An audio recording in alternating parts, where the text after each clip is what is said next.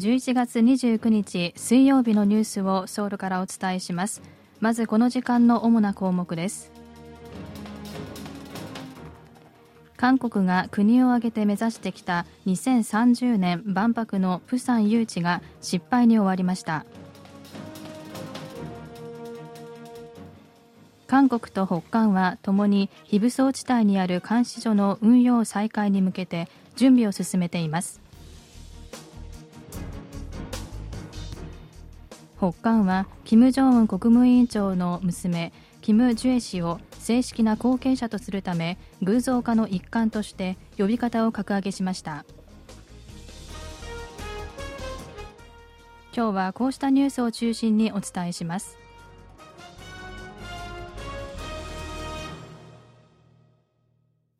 2030年の万博誘致に失敗したことについてユン・ソンニョル大統領は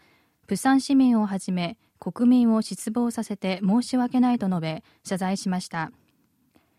韓国時間の29日未明フランスのパリの博覧会国際事務局で2030年の万博の開催地を決める投票が行われました。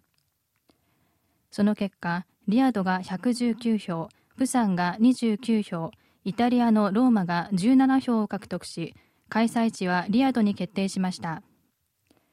政府はこれまで万博のプサン誘致に向けて官民合同の委員会を立ち上げ博覧会国際事務局に加盟する180以上の国のほとんどに直接支持を訴えるなど1年間にわたって誘致活動を展開しました。それにもかかわらず得票数がサウジアラビアの4分の1にとどまったことで韓国の外交力が弱いことが露呈したという批判が出ています。また韓国は1回目の投票ではリヤドが3分の2以上の票を獲得せずリヤドとプサンによる決選投票になりプサンが逆転すると想定していたということで政府の情報収集と分析能力が不足しているという指摘も出ています。ユン大統領は万博誘致の失敗を受けて緊急の記者会見を開き釜山市民をはじめ国民の願いを込めて官民一体となって2030年の万博誘致に向けて取り組んできたが失敗に終わったと述べました。その上でアプローチした相手国の立場に関する予測が大きく外れたとした上ですべて私の不徳の致すところだと述べました。一方、プサン市は2035年の万博誘致に取り組む方向で検討を進める方針だということです。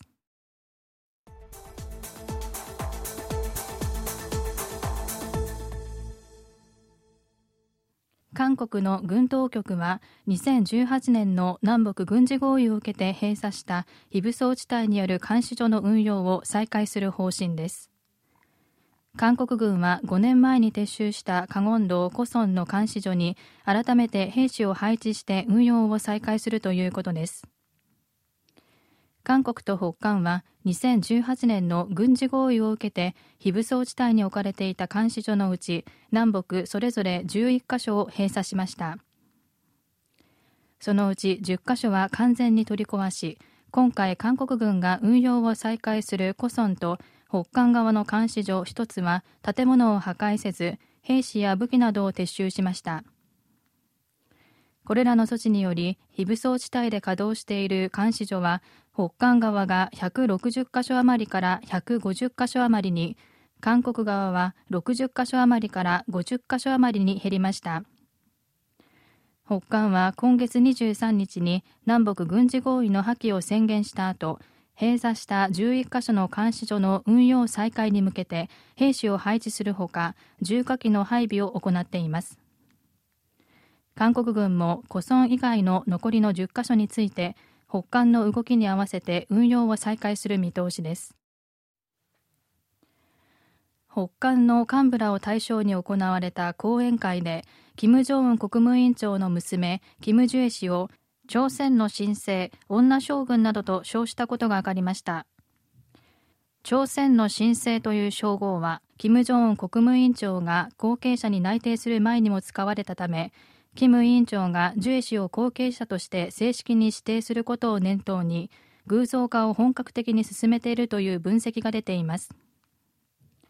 アメリカの政府系ラジオ放送局自由アジア放送が報じたところによりますと北韓の軍事偵察衛星の打ち上げの成功を祝うため党の指導部が開いた講演会で宇宙強国時代の未来は朝鮮の新生女将軍によって今後さらに輝くとの発言が出たということです。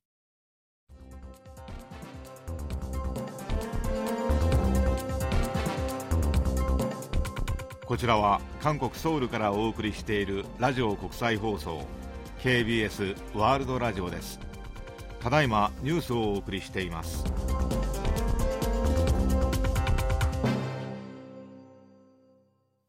最大野党共に民主党が放送と通信に関する政策を主管する大統領直属の放送通信委員会の委員長に対する弾劾訴追案を改めて発議しました。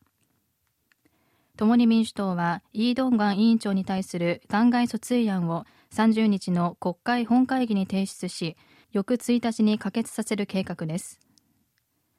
共に民主党は放送通信委員会が5人の定員のうち3人が空席となっている状態で重要な案件を与党系の委員長と副委員長だけの賛成で議決したことは放送通信法に違反し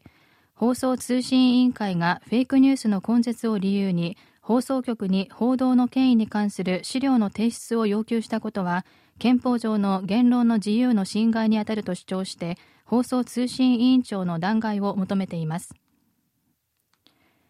弾劾訴追案が国会で可決されればその是非について憲法裁判所の判断が出るまで委員長の職務は停止となるため放送通信委員会は副委員長のみの一人体制になり事実上業務が遂行できなくなります。イ委員長を弾劾する動きをめぐっては共に民主党はもともと今月9日に弾劾訴追案を提出しましたが与党側の国会戦略の変更によって訴追案を一旦撤回しました。韓国の大韓サッカー協会は韓国代表チームに入っていたファン・ウィジョ選手についてファン選手が相手方の同意なく性交渉の様子を撮影した疑いで警察の取り調べを受けていることから事実関係が明らかになるまで代表チームから外す方針を発表しました。ファン・ウィジョ選手は J リーグのガンバ大阪で2017年から2019年まで活動し現在はイングランド2部リーグのノリッチシティに所属しています。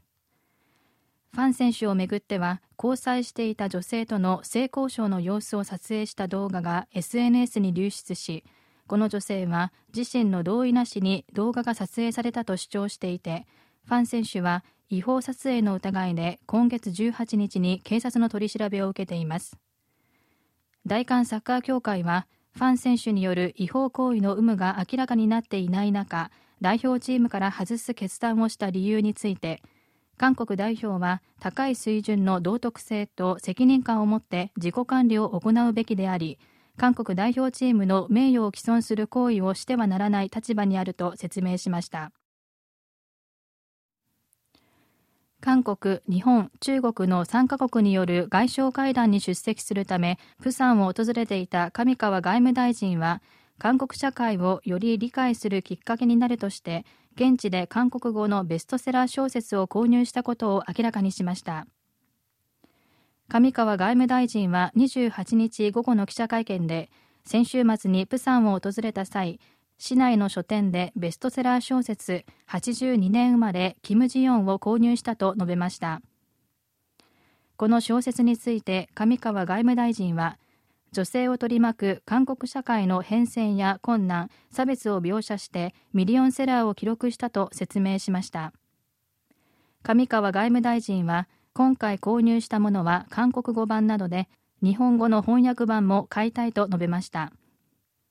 日韓議員連盟に所属している上川外務大臣は韓国に詳しい政治家として知られていて2007年に朝鮮通信史400周年を記念して開かれたシンポジウムでの演説で韓日の歴史問題について対話を続けていくことができれば過去の過ちを克服することは十分可能だと強調しました。以上キミュージンがお伝えしました。